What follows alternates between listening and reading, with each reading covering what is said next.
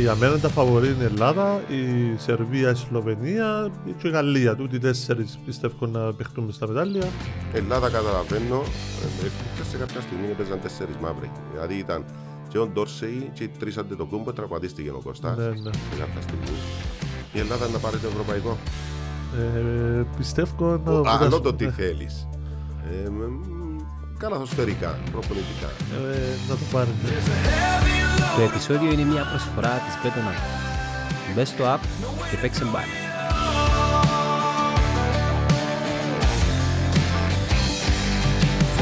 Άδωνη μου, καλημέρα. Καλώς όρισες. Καλημέρα. Ασχολείσαι με μπάσκετ με πόσο χρονό? Που το 87, που 11 χρονών όταν ήταν η Ελλάδα το ευρωπαϊκό, ναι. Τότε άρχισα εγώ σε ηλικία 11 χρονών. Έβλεπες τα μπάσκετ τότε και επηρεάσεσαι? Σίγουρα, έβλεπα ό,τι δείχνε το Ρίκ, ναι. Τότε τους τελικούς, βλέπαμε και εντάξει, ήταν κάτι που νομίζω πάρα πολλοί κόσμος άρχισε τότε λόγω της ομάδας της Εθνικής Ελλάδος. Έτσι και εγώ άρχισα σε ηλικία 11 χρονών. Στρόβολο. Στο Στρόβολο. Είχαμε μπασκέτες. Είχαμε στη γειτονιά ένα, βάλαμε ένα κάμαμε εμείς ένα καλάθι και παίζαμε. Ύστερα εντάξει, πήραμε λίγο στο δημοτικό, ήταν και ομάδες γειτονιάς, ο Στρόβολο, ο Κεραυνός και πήγαμε στις Ακαδημίες του Κεραυνού, Παρχίσα. Mm-hmm. Ήταν και λίγο έτσι περίεργη φάση είχαμε, διότι ο Κεραυνός λειτουργούσε, ήταν τα μωρά που πληρώναν και ήταν τα μωρά που δεν πληρώναν. Και εμείς ήμασταν μέσα στα... Τότε είσαι... που πληρώνα. Ήσουν, ναι, που πληρώνα. Ήσουν ακαδημιάνο Κεραυνός που έκαμε τους Οδόρος ο Λεμέσιος, ενώ εκείνοι που δεν πληρώνα έκαμε τους Αμερικανός. Εμένα έκαμε, μας πούμε, ο Shepard. Α, οκ. Και ναι, ήταν δυο groups και ήμασταν μέσα στα μωρά που τα φτωχά εμείς. Θέλεις να πεις, απολαμβάνεις παραπάνω ένα σιούτ 3 πόντων στο τελευταίο δευτερόλεπτο των τελικών της Ευρωλίγκας από έναν γκολ στο τελευταίο λεπτό των καθυστερήσεων στον τελικό του Champions League? Σίγουρα, εγώ προτιμώ το τρίποντο, διότι είμαι μπασκετικός. Τι εννοείς μπασκετικός? Όταν λέμε μπασκετικός, επειδή μας πούμε εσάρες και άλλον άθλημα, θα το απολαύσεις τον γκολ στο 95 σε έναν τελικό ποδοσφαίρου του κοίταξε, θα προτιμούσα να βάλει ένα τρίποντο η Ελλάδα, ας πούμε, από ένα ευρωπαϊκό, παρά έναν γκολ και από το ευρωπαϊκό στη μάπα. Αρέσει πιο παραπάνω μπάσκετ, φυσικά. Ναι. Τούτο το πράγμα με το τελευταίο shoot είναι το πιο ωραίο πράγμα στο μπάσκετ. Ανεβαίνει η αδρεναλίνη. Το τελευταίο shoot, όχι κατά ανάγκη του αγώνα, το buzzer beat. Σίγουρα, είναι θεαματικό διότι έχει τεράστια πίεση. Εγώ πιστεύω ότι έχει παραπάνω πίεση και από το ποδόσφαιρο. Διότι σίγουρα για να κάνεις το τελευταίο σου δεν θα το κάνεις και μόνος σου. Είσαι μαρκαρισμένος, κάτω από δύσκολες συνθήκες, εκτός ισορροπίας. Σίγουρα είναι έναν buzzer beater, πάντα ξεσηκώνει ο κόσμος. Είχα πάντα μια απορία. Λέμε ότι άμα εκνευρίζεσαι, άμα νευριάζεις πολλά, το πρώτο πράγμα, ας πούμε, που παθαίνεις, η πρώτη αντίδραση του σώματος, τρέμουν τα σέρκα σου. Έτσι λέμε. Άρα στον μπάσκετ είναι πιο επικίνδυνο να εκνευριστείς. Διότι παίζεις με τα χέρια. Εννοείς για τον παίχτη που να κάνει μπάσκετ? Ναι, ρε παιδί μου, εγώ τώρα άμα εκνευριστώ, το πρώτο πράγμα που αντιδρά το σώμα, τρέμουν τα σέρκα μου που τον εκνευρισμό μου. Ναι. Αν είμαι αθλητής και εκνευριστώ, μια απόφαση του διαιτητή που κάτι τέλος πάντων που έγινε, ναι. Αν τρέμουν τα σέρκα μου, είναι πρόβλημα. Διότι είναι άθλημα που παίζεις με τα χέρια. Ενώ στο ποδόσφαιρο. Ναι. Που τον εκνευρισμό σου τρέμουν τα χέρια σου, αλλά επειδή παίζεις με τα πόδια, μπορεί να με σε επηρεάσει. Ισχύει ως απορία αν το θέτω? Όχι, ενίσχυει. Πρώτα απ' όλα, ο παίκτης που είναι την τελευταία επίθεση για τον buzzer beater, είναι πάρα πολλά χαλαρός, είναι εκνευρισμένος. Δηλαδή τα buzzer beater του Σπανούλη, του Διαμαντίδη, είναι παίκτες που έχουν τεράστια αυτοπεποίθηση, τεράστια εμπειρία, και ο παίχτης που να την πιάσει είναι ο κλάτσο παίχτης που δεν υπολογίζει τίποτε. Yeah. Και ίσα-ίσα περιμένει την κατάλληλη στιγμή, πότε να πιέει το σούτ ή να παίξει ένας-ένας, να κάνει step back και σουτάρει. Αντιθέτως είναι πολλά χαλαρή, δεν είναι εκνευρισμένη. Πράσινη πολλά χαλαρός για να κάνει το πράγμα. Στον μπάσκετ πώς εξηγείται να πρέπει να είσαι τόσο καθαρόν το μυαλό σου, ειδικά στους σούτερ. Μιλώ για τους σέντερ, μιλώ για τη φάση κάτω από το καλάθι. Αλλά στους σούτερ, τώρα απορίες προσωπικές.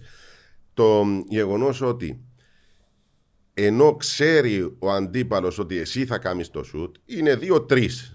Ξέρει ο αντίπαλος προπονητής, ξέρει η αντίπαλη ομάδα ότι είναι ή θα το κάνει ο Άδωνης, ή θα το κάνει ο Γιώργος, ή θα το κάνει ο Ανδρέας. Mm. Βάζει ο αντίπαλος παίκτες 2-3 που μπορούν να κάνουν το τελευταίο σουτ. Και βλέπεις όλα τα μαρκαρίσματα επάνω σου. Βλέπεις την ώρα που παίρνεις την μπάλα να απλώνονται 2 και πολλές φορές 4 χέρια. Και παρακολουθώ τον παίκτη, δεν επηρεάζεται καθόλου από το τι συμβαίνει γύρω και ο στόχος του είναι το αντίπαλο καλάθι. Δηλαδή, εγώ όταν βλέπω ένα δίμετρο, ένα 2-10 να έρχεται πάνω μου, να πετάξω την μπάλα στον άρα και να φύγω. Πώς το πράγμα, πώς μπαίνει στον οργανισμό σου, πώς το μαθαίνεις, πώς προπονείσαι για τον το shoot. Εντάξει, πρώτα απ' όλα έχει άλλη ψυχολογία είναι ο shooter και άλλη ψυχολογία είναι ο ψηλός. Ναι. Σίγουρα το shooter, ο προπονητής χειρίζεται διαφορετικά. Δηλαδή, ένα παράδειγμα, χτες τη νύχτα ας πούμε, που παίζανε η Σερβία με την Ελλάδα, ο Ντόρσεϊ έχασε 3-4, αλλά το κρίσιμο έβαλε το που τη γωνιά και σοβαρίσαμε. Τώρα το τελευταίο σουτ εξαρτάται και από τα φάουλ της αντίπαλης ομάδας. Αν μην πρέπει να κάνει φάουλ για να πάει τις βολές, οπότε ένα ρισκάρι και να παίξεις άμυνα χωρίς να κάνει φάουλ. Εγώ μιλώ για τον χαρακτήρα του, χτίζεται τούτο. Χτίζεται, ναι. Χτίζεται, αλλά τις ηγετικές ικανότητες, χτίζεται μέσα από τις εμπειρίες και από τις προσπάθειες που πιάνεις όλη την καριέρα. Διότι ας πούμε ο Σπανούλης στη Λάρισα, άλλος ένας Σπανούλης που ξεκίνησε στη Λάρισα, άλλος στο Μαρούσι, και άλλος πώς κατάληξε που πιάνε ουλέ τα σουτ. Έτσι με την εμπειρία διαμορφώνεις το χαρακτήρα σου, διαμορφώνεις ότι είσαι ο ηγέτης. Σίγουρα μαθαίνετε που κάποιον που το έχει πρέπει να το έχει κιόλας. Ναι, πρέπει να είσαι ταλέντο για να το καλλιεργήσεις το ταλέντο. Ναι, εχθές είδα τον Γιόκιτς τώρα που έχεις πει το παιχνίδι. Με πλάτη στο καλάθι, στη γωνιά. Ναι. Και γυρίζει, κάνει βήμα πίσω, step back και στάρει τρίποντο. Μιλάμε τώρα για ένα 2-10. Ναι, τούτα χαμητά στην NBA. Ο ίδιος παίχτης, σουτάρει και τρίποντα, είναι τρομερός στις ασίστοροι. Δηλαδή, τσιόν που θεωρούσα εγώ είναι Μαρκαράντο θυκιό σε κάποιες φάσεις και έφκανε απίστευτες ασίστ στην άλλη γωνιά του γηπέδου. Εντάξει, μεγάλοι παίχτες τούτοι. Αλλά ο Γιόκιτς παίζει και πλάτη επειδή είναι πάρα πολύ δυνατός. Έχει και shoot, έχει και πάσα, είναι playmaker, ψηλός playmaker. Όσο πιο ψηλός είσαι τόσο είναι το καλύτερο ή μετρά τόσο μεγάλο. Δεν παίζει ρόλο, εξαρτάται από το ταλέντο πάντα. Δηλαδή έχει ψηλούς που είναι θορουμπάσεις καλές ας πούμε. Αν έβαλες το Μαριάνοβι ας πούμε, που είναι ο Σέρβος 2-20, δεν μπορεί να δω και τις πάσεις. Ήθελα να σε ρωτήσω, αν είμαστε στο Ευρωμπάσκετ, ποια είναι τα φαβορί? Για μένα τα φαβορί είναι η Ελλάδα, η Σερβία, η Σλοβενία και η Γαλλία. Τούτοι 4 πιστεύω να παιχτούμε στα μετάλλια. Ελλάδα καταλαβαίνω. Χτες σε κάποια στιγμή παίζαν 4 μαύροι. Δηλαδή ήταν και ο Ντόρσεϊ και οι 3 Αντετοκούμπο, τραυματίστηκε ο Κωστάρς σε κάποια στιγμή. Ένα αθλητική, πάρα πολλά αθλητική ομάδα η Ελλάδα. Σλοβενία, Ντόντσιτς, δεν ξέρω άλλον, ή αν μου θυμίσεις μπορεί να... Εντάξει, έχει ωραίους παίχτες που παίζουν και στην Ευρωλίγκα και στα Eurocup, συσταρισμένη ομάδα, αλλά κινείται γύρω από τον Ντόντσιτς κυρίως. Και η Σερβία γύρω από τον Γιόκιτς. Η Σερβία έχει πάρα πολλούς, είναι και ο Μίτσιτς που χτύπησε, ενώ ο Μιλουτίνοφ που είχαμε τρομερό παιχνίδεψες, ενώ ο Γκούντουριτς, έχει ωραίος παίχτης στη Σερβία.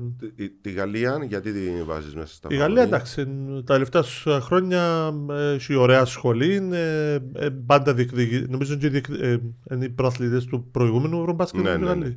Οπότε μετά το Parker, ας πούμε, χτίσε μια φουρνιά η οποία είναι τρομερή παίχτης. Μετράτουν το πράγμα. Όπως είχαμε εμείς τον Μπαγκδάτη, ας πούμε, που τραβά κόσμο στο τένις ή κάποιους άλλους αθλητές. Δεν ξέρω αν θα συμβεί, ας πούμε, με τον Παρελίνη τώρα να έχουμε σφυροβόλους ή τον Τράικοβις να έχουμε αθλητές με τεμποδίο. Η περίπτωση Γκάλη, ας πούμε, είναι χαρακτηριστική. Ο Πάρκερ δημιούργησε έτσι ένα ρεύμα στη Γαλλία να φέρει κόσμο στο μπάσκετ. Ναι, ο Πάρκερ, εντάξει, εκτός που τα αθλητικά σχόλια που τα ξέρω της Γαλλίας, ότι μεγάλωσαν ο Πάρκερ, μεγάλωσαν ο ΔΙΑΟ, ήταν όλοι οι διασφωνιάς του. Αφήκαν και παρακαταθήκη. Δηλαδή τώρα ο Πάρκερ έχει την Βιλερπάν, ο αρφός του προπονητής σας.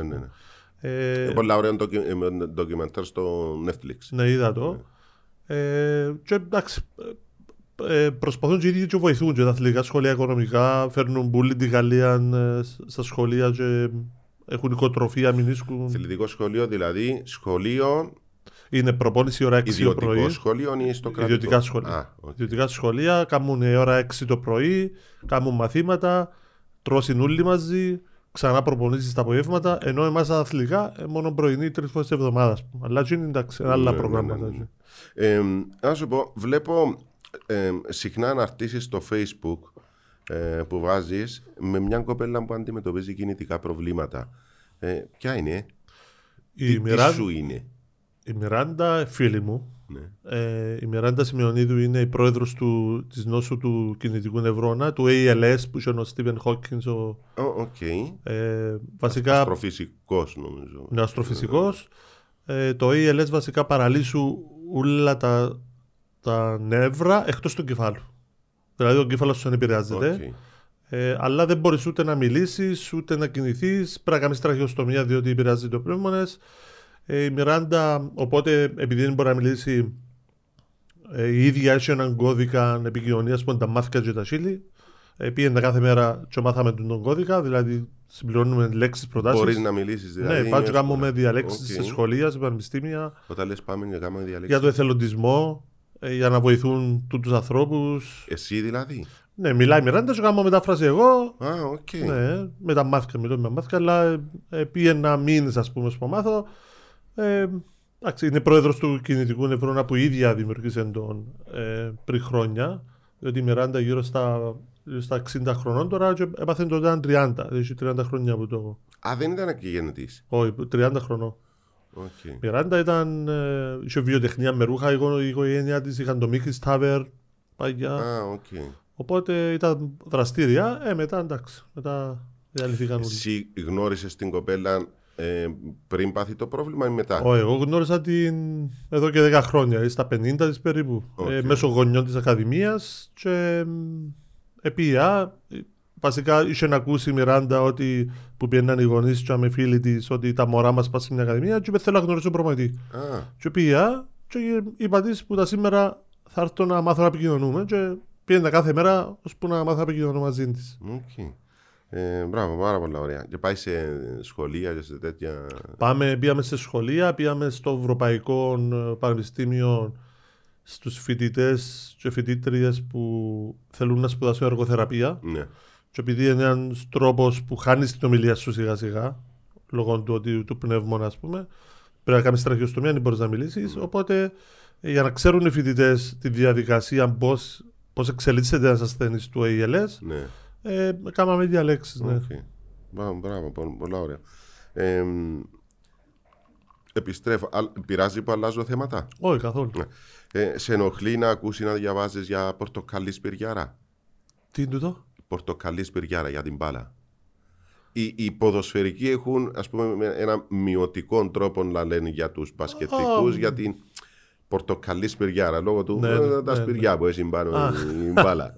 Άρα το άκουσες εσύ, επειδή είσαι μπασκετικός. Οι ποδοσφαιρικοί το λένε συχνά. Μια κόντρα που υπάρχει κυρίως στην Ελλάδα, είναι έκφραση καθαρά μου. Άρα δεν την άκουσες ξανά, γιατί να σε ενοχλεί τότε? Το ότι είμαστε το δεύτερο σπορτ, όλοι ξέρουμε το, ασχετά αν το μπάσκετ για μένα στην Ελλάδα είναι εθνικό σπορτ. Δηλαδή οι τίτλοι που φέρε το μπάσκετ, στο ποδόσφαιρο έναν τίτλο έχουμε. Ναι, αλλά μην κάνεις σύγκριση με το ποδόσφαιρο, διότι αν θα μιλήσω για ομαδικά αθλήματα μπορούμε να πάμε στο πόλο.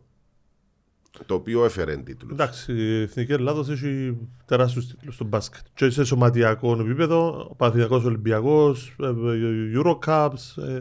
Και σε εθνικό επίπεδο έχουμε σε όλες τις κατηγορίες η Ελλάδα. Εντάξει, είναι... σε ψηλό επίπεδο. Είναι περίεργο όμως τώρα μιλούμε για μια Ελλάδα η οποία είναι μια τεράστια χώρα. Αν σκεφτείς τις επιτυχίες που έχει γενικώς στον αθλητισμό, φεύγω από τον μπάσκετ. Ναι. Δηλαδή σε ομαδικά αθλήματα όπως είναι το πόλο, όπως είναι το μπάσκετ. Τώρα μπορεί να μου φεύγουν κάποια άλλα, μην ξέρω στο handball αν είσαι κάποιες επιτυχίες. Στο στίβο, το τελευταίο. Αλλά και στα ατομικά όπως είναι ο στίβος, γενικώς κολύμβηση. Που... Είναι περίεργο αυτή η χώρα, ας πούμε, με περίπου 10 εκατομμύρια κόσμων να τα βάλει και μια υπερδύναμη στον αθλητισμό σε σχέση όπως είναι. Δηλαδή έτσι να ζηλέψει που Ισπανία.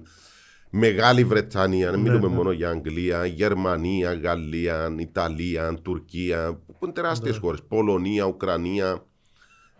Είναι εκπληκτικό το που συμβαίνει με τον αθλητισμό της Ελλάδας. Κοίταξε, εγώ πιστεύω η Ελλάδα έδωσε πολύ σημασία στο αθλητισμό. Δεν σημαίνει ότι η Τουρκία, ας πούμε, επειδή είναι 60 εκατομμύρια, ότι όλοι ασχολούνται. Δηλαδή, έξω από την Κωνσταντινούπολη και την Άγκυρα είναι φτωχός ο κόσμος. Το τελευταίο πράγμα μπορεί να έχει υπόψη είναι το αθλητισμό. Πιστεύω ότι η Ελλάδα, άμα πιάσει έναν τίτλο, έχει συνέχεια. Δηλαδή, τότε με τα Ολυμπιακά μετάλλια, με τον Πύρο Δήμα, ας πούμε, που έφερε η Αρσιβαρό, έφερε και άλλα μόρα σε Αρσιβαρό. Μετά από ένεπτα έναν επόμενη, κάπως σταμάτησε Αρσιβαρό. Άρα μπορεί να δημιουργείται και ένα ρεύμα, μια επιτυχία. Ενώ στο Στίβον, ας πούμε, ακόμα έχουμε. Δηλαδή μετά τους Κεντέρι, Τζιθάνου, ακόμα βλέπεις και στο ευρωπαϊκό τώρα. Έχουμε τους κορυφαίους αθλητές, όπως είναι η Κατερίνα η Στεφανίδη, όπως είναι ο Τεντόγλου. Στην Κύπρο ξέρουμε ότι ο πιο εύκολος δρόμος στον αθλητισμό είναι το ποδόσφαιρο. Εσύ τράβηξες το μπάσκετ, ήταν τόσο μεγάλη επιρροή που είχε το Ευρωμπάσκετ το 1987. Είχε τεράστια επιρροή σε όλη την Ελλάδα γενικά και στην Κύπρο. Χτιστήκαν στην Ελλάδα ειδικά, χτιστήκαν χιλιάδες γήπεδα ανοιχτά και κλειστά στην πορεία μετά την επιτυχία και σιγά σιγά ο κόσμος, διότι είναι ένα άθλημα που και μόνος σου να έτσι να πάει κάνεις shoot. Ενώ στο ποδόσφαιρο δεν μπορεί να παίξεις μόνος σου. Αν με έβρεις φίλους σου να παίξεις, θα πάει σαν γήπεδο να κρύψεις να κάνεις shoot. Ενώ στο μπάσκετ δεν πάει να κάνεις βολές μόνος σου να παίξεις. Αν βρούμε δεύτερο είναι πιο εύκολο να παίξεις όμως ποδόσφαιρο. Δεν το συναντάμε. Να μπαίνει πορτάρι και να κάνεις shoot. Όχι, μπορεί να παίξεις με ποια. Το πιο εύκολο πράγμα να παίξεις.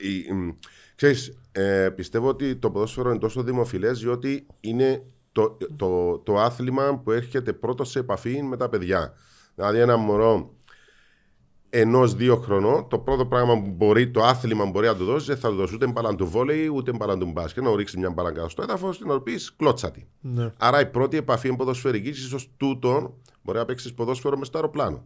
Σου κλωτσώ την μπάλα από το έναν κάθισμα στο άλλο. Μπορώ να παίξω στην έρημο. Ενώ στο μπάσκετ δεν μπορείς. Θέλεις να κάνει. Παίζεις μπάσκετ στα μπουζούκια, είναι στα γαρίφαλα. Ναι, σωστά.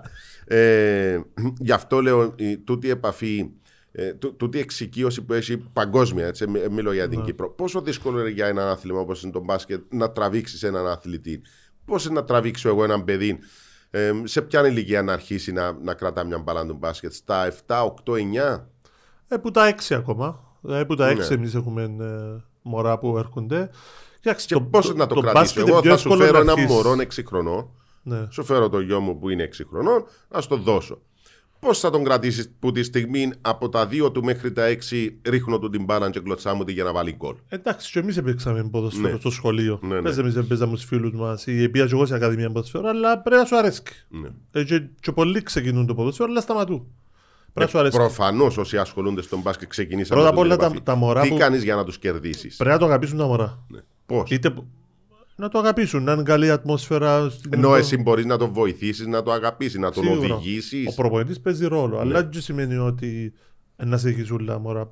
Πρώτα απ' όλα πρέπει να το αγαπήσεις. Μετά τα 10, ας πούμε, θωρείς αν έχει κλείσει το μωρό και να μπει σε πιο εξειδικευμένες προπονήσεις, πιο εξειδικευμένα groups για να δουλέψει καλύτερα. Ναι. Αλλά το θέμα είναι να το αγαπήσεις. Δηλαδή, μπορεί να είναι ταλέντο και να μην το αγαπήσεις ή να απογοητευτεί που προπονητή. Ναι, δεν μιλώ για ταλέντο. Ναι. Η αγάπη μπορεί να μην είσαι ατάλαντος, αλλά να το αγαπάς. Ακριβώς. Πρέπει να το αγαπήσεις. Αν μωρό, πρέπει να το αγαπήσει. Αλλά το μπάσκετ είναι πιο εύκολο. Ας σου πω ένα παράδειγμα. Ναι. Αν δεις όλες τις αμερικάνικες ταινίες, ας πούμε, που θωρείς στο σπίτι του μια αμερικανική οικογένεια, το καράζ, έξω τα γρασίτικα και πάντα έχει ένα καλάθι μπάσκετ. Ναι. Είναι εύκολο να αρχίσεις ένα μωρό μπάσκετ, είναι εύκολο να αρχίσεις ένα καλάθι πίσω. Και στην Κύπρο είναι εύκολο πλέον. Ο Θωρός πήγε που έχουν έναν καλάθι έξω. Εγώ έχω μπασκέτα. Ποτές ακριβές εννοώ. Δεν ξέρω τι είναι να την κάνω, αλλά είναι έξω. Είπες μου ότι ξεκίνησες κεραυνών να πηγαίνεις. Ναι, ξεκίνησα στις ακαδημίες της γειτονιάς που ο κεραυνός. Πού έπαιξες μπάσκετ, εφηβικό, ας πούμε. Στα 14, επειδή εμπίστευκα ήμουν καλός και προχώρησα στις ομάδες που έπρεπε να προχωρήσω, που ένιωθα απογοητευμένος που κεραυνώ, πήγα σπίτι και τότε, εντάξει, είδε με η μάνα μου, λέει μου να μπουσείς, λέω, με βάλαμε στην ομάδα. Λοιπόν, και ήταν ξάδερφος μου ο Κίκης ο Ρίγας, ο Μακαρίτης, ο διευθυντής του ΑΠΟΕΛ Και έπιανε ο Κίκης, λέει του ρε πιστεύω με τις εσύ το και ρε μου εντάξει ο Μάρτον Μπιάσου. Και έπιανε ο Κίκης τότε, 14 χρονών του 1990. Τότε διευθυντής του ΑΠΟΕΛ. Ήταν διευθυντής του Σωματείου τότε. Σωματείων είναι η εταιρεία νομίζω τότε. Και λέει μου θα σε πάρω στο ΑΠΟΕΛ. Και πήραμε στο ΑΠΟΕΛ, ήταν ο coach μου ο Δημήτρης Βασιλείου. Α, οκ. 17 χρονών τότε η έφηβη, εγώ 14. Μετά προπονητής δηλαδή μου να μου φέρεις φωτογραφία και ταυτότητα και να μείνεις και έτσι έμεινα στο ΑΠΟΕΛ. Τώρα μιλάς για ποια χρονολογία? Το 1990, που μου 17 χρονών. Έμεινες στο ΑΠΟΕΛ μέχρι το 1998 που έπιασε πρωτάθλημα. Όταν ήμουν στρατών, έπαιξα β' κατηγορία με τη Δόξα Στροβόλου. Επιάσαμε ντάπολ που ευκήκαινε η Δόξα πάνω. Το 97 ευκήκαινε η Δόξα. 96-97 ευκήκαινε η Δόξα νομίζω πάνω. Που πιάσαμε ντάπολ β' κατηγορίας. Ήταν τότε ο Κιλαράς. Ο Κιλαράς ήταν η τελευταία του χρονιά που πιάσαμε τον ντάπολ εμείς. Στη Δόξα Στροβόλου. Δόξα Στροβόλου. Και μόλις ευκήκαμε. Ήταν ο Ζανέτος τότε. Όχι, όχι. Ήταν προηγουμένος. Ήμουν εγώ, ήταν ο Άγγελος Κωνσταντινίδης, ήταν ο Μιχάλης ο Τσαγιός. Α, έφτασε το Μιχάλη. Ναι, ήταν. Όχι, συγγνώμη, ο Μιχάλης ήταν στην Πάικ. Ήταν ο Άγγελος Κωνσταντινίδης, ήταν ο Μακαρίτης ο Πόλης, ο Ιορκάζης. Okay. Είχε διάφοροι. Ήταν ο Νάσιος Ορεινός. Α, ναι, ναι, ναι. Αλλά μετά στην πρώτη κατηγορία ήταν άλλους παίκτες. Ήταν το Σάκη τον Πασάν, νομίζω. Οκ. Okay. Οπότε παίρνεις πρωτάθλημα με τη Δόξα όταν ήσουν φαντάρος, ανεβαίνει πάνω και επιστρέφεις στο ΑΠΟΕΛ. Το 1997 ήρθε ο Μέμος στο ΑΠΟΕΛ, ο Μέμος Ιωάννου προπονητής και ο βοηθός ο Αλέξης ο Λύρας και τον Αλέξη ήξερα τον μέσον του παπά του. Ο Λύρας ξεκίνησε έτσι μικρός με τον... Ναι, ο Αλέξης ήρθε από την Ελλάδα, ασχολήθηκε λίγο νομίζω με τον Αχιλέα. Ήρθε τον Αχιλέα, ναι. Και ήρθε το 1997 κάμε την πρόταση τον Τίνος ο Πάλμας. Και ήρθε βοηθός του Μέμου και ήξερε με Αλέξη και λέει μου θέλα σε δει ο Μέμος. Είδε με ο Μέμος και λέει μου Άδωνη να μείνει στη ομάδα. Εντάξει, ήμουν ο μικρός της ομάδας 21 χρονού, αν έπαιζα πολλά. Επιάμε πράθλημα το 97-98 με τον Μέμον Ιωάννου και μετά έφυγε από Αχιλέα Ναγρού μετά από το πράθλημα.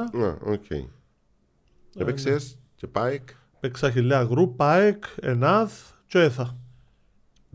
2-3 η θέση σου. 2-3, ναι. 2-3 τι σημαίνει? Παραπάνω 2 που ήμουν εγώ. Διότι πάντα είχαμε δύο ξένους τότε. Πάντα φέρναν ένα playmaker και αψηλό. Ένα ψηλό, ναι. Εγώ ήμουν ο shooter, ας πούμε. Το 2 σημαίνει το consistent shooter από το 3. Το 3 σημαίνει πιο ψηλό guard. Μισό λεπτό. Επιθετικά εγώ το καταλαβαίνω. Ο Ντόρσεϊ 2, Παπα-Νικολάου 3. Ναι. Προσπαθώ όμως να μου το εξηγήσεις λίγο αμυντικά. Playmaker επιθετικά καταλαβαίνω να με οργανώσει. Το 2 να μου δώσει τα shoot. Το 3 μου δίνει την ισορροπία μέσα στην ομάδα. Μπορεί και rebound και shoot απ' όλα. Το 4 βοηθά το center, αλλά μπορεί να παίξει να μου δώσει και ένα shoot από μεσαία απόσταση. Το 5-5 είναι ο center μου. Ναι, ναι. Αμυντικά πώς οργανώνεται? Πλέον αμυντικά πρανούλη. Ο playmaker πρανούλη. Αμυντικά πρανούλη. Παίζουν όλοι άμυνα. Εσύ ποιον παίζεις ως δύο άμυνα? Το αντίπαλο 2? Εγώ παίζα και το αντίπαλο 2. Παίζα και τους Αμερικανούς playmaker άμυνα. Άρα παίζεις και στο 1. Ναι, πρέπει να παίξεις τα πάντα. Δηλαδή δεν είναι κανόνας έτσι που σε ρωτώ τώρα. Δηλαδή έχετε σε κάποια φάση να πούμε ο Αγραβάνης που ευκήκε ο Κώστας με τραυματισμό και ευκήκε ο Γιάννης, έπαιζε το Γιόκιτς. Που δεν σάρει ο Αγραβάνης, έπαιζε το Γιόκιτς σε κάποιες φάσεις. Αυτό ρωτώ, άρα είναι κανόνας. Όχι, είναι κανόνας. Και ο Θανάσης σε κάποια φάση έπαιζε το Γιόκιτς. Ο Θανάσης Αντετοκούμπο. Διαμορφώνεις. Με ποιους συνεργάστηκες όταν έπαιζες μπάσκετ, ενώ προπονητές? Στο ΑΠΟΕΛ είχαμε τον Μέμον τότε τον Ιωάννου. Μετά στην Αχιλέα Αγρού φέραμε έναν παιδί που την Ελλάδα, ο Γιώργος ο Βαϊανός νομίζω. Μετά στην ΠΑΕΚ ήταν ο Τάκης ο Μιραλάης που είχαμε στην ΠΑΕΚ. Στην ΕΝΑΔ ήταν ο Άντρος ο Στυλιανίδης και ο Στέκιος ο Στυλιανού. Και μετά στην ΕΘΑ ο Κυράκος ο Ιανκουλής. Δηλαδή ήταν η μισή του Αχιλέα. Να σου πω, με τον Τάκη τον Λίραν τι σχέση είχες? Ο Τάκης ο Λίρας... Πού εμπλέκτηκες στην καλαθοσφαιρική σου ζωή? Εγώ το 97 όταν... Το 96-97 πριν πάω στη Δόξα πήγα στο ΑΠΟΕΛ Και ήταν ο Μιχάλης ο Γιαννουζάκος. Okay. Και είπαμε ο Γιαννουζάκος 20 χρονών, 21, λέμε να κάνουμε και λίγες ακαδημίες. Και έβαλε με να κάνουμε ακαδημίες. Νομίζω μετά την προετοιμασία φτιάξαν τον Γιαννουζάκο και πιάνουν τον Τάκη τον Λύρα, υπεύθυνο ακαδημίο. Mm. Και έβαλε ο Τάκης ο Λύρας στις ακαδημίες του ΑΠΟΕΛ και έτσι τον γνώρισα. Ήταν ο δάσκαλος μου στην προπονητική βασικά. Ένταξε με, μάθε μου πώς να κινούμε, πώς να μιλώ στους παίχτες, την αναλύση μετά που ήταν, την αναλύση. Δασκάλεψε με. Και μετά πήγα κάνω τις σχολές φυσικά, δεν είχε σχολές τότε. Ήταν ο πρώτος μου δάσκαλος. Μπορούμε να θεωρήσουμε τον Τάκη τον Λύραν ως τον πατέρα της καλαθόσφαιρας στην Κύπρο. Σίγουρα. Νομίζω ο Τάκης τον Λύρας είναι ο Φέδωνας ο Μαθαίου της Ελλάδας.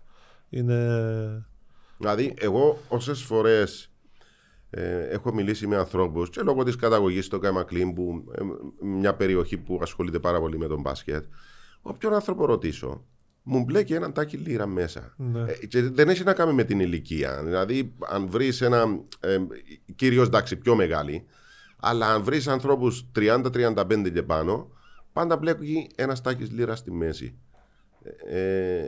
Είναι εκπληκτικό το τόμο. Ο Τάκης για μας είναι πατριάρχης του μπάσκετ. Δηλαδή, μεγάλωσε τη γενιά του Ασικάλιων, του Πανικού του Κυριάκου.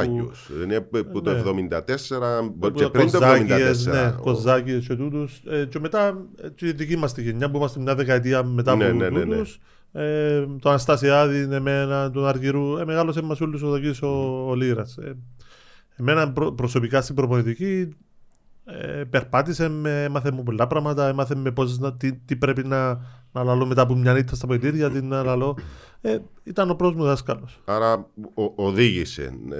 Τα υπόλοιπα βρίσκεις τα μόνος σου. Ναι, βρίσκεις τα και με τις σχολές. Αν ήθελα να σας ρωτήσω, μου κάνει τρομερή εντύπωση, γιατί οι προπονητές στο μπάσκετ πολλές φορές είναι τόσο νευρικοί στους αγώνες. Δηλαδή, να αναφέρομαι στην Κύπρο.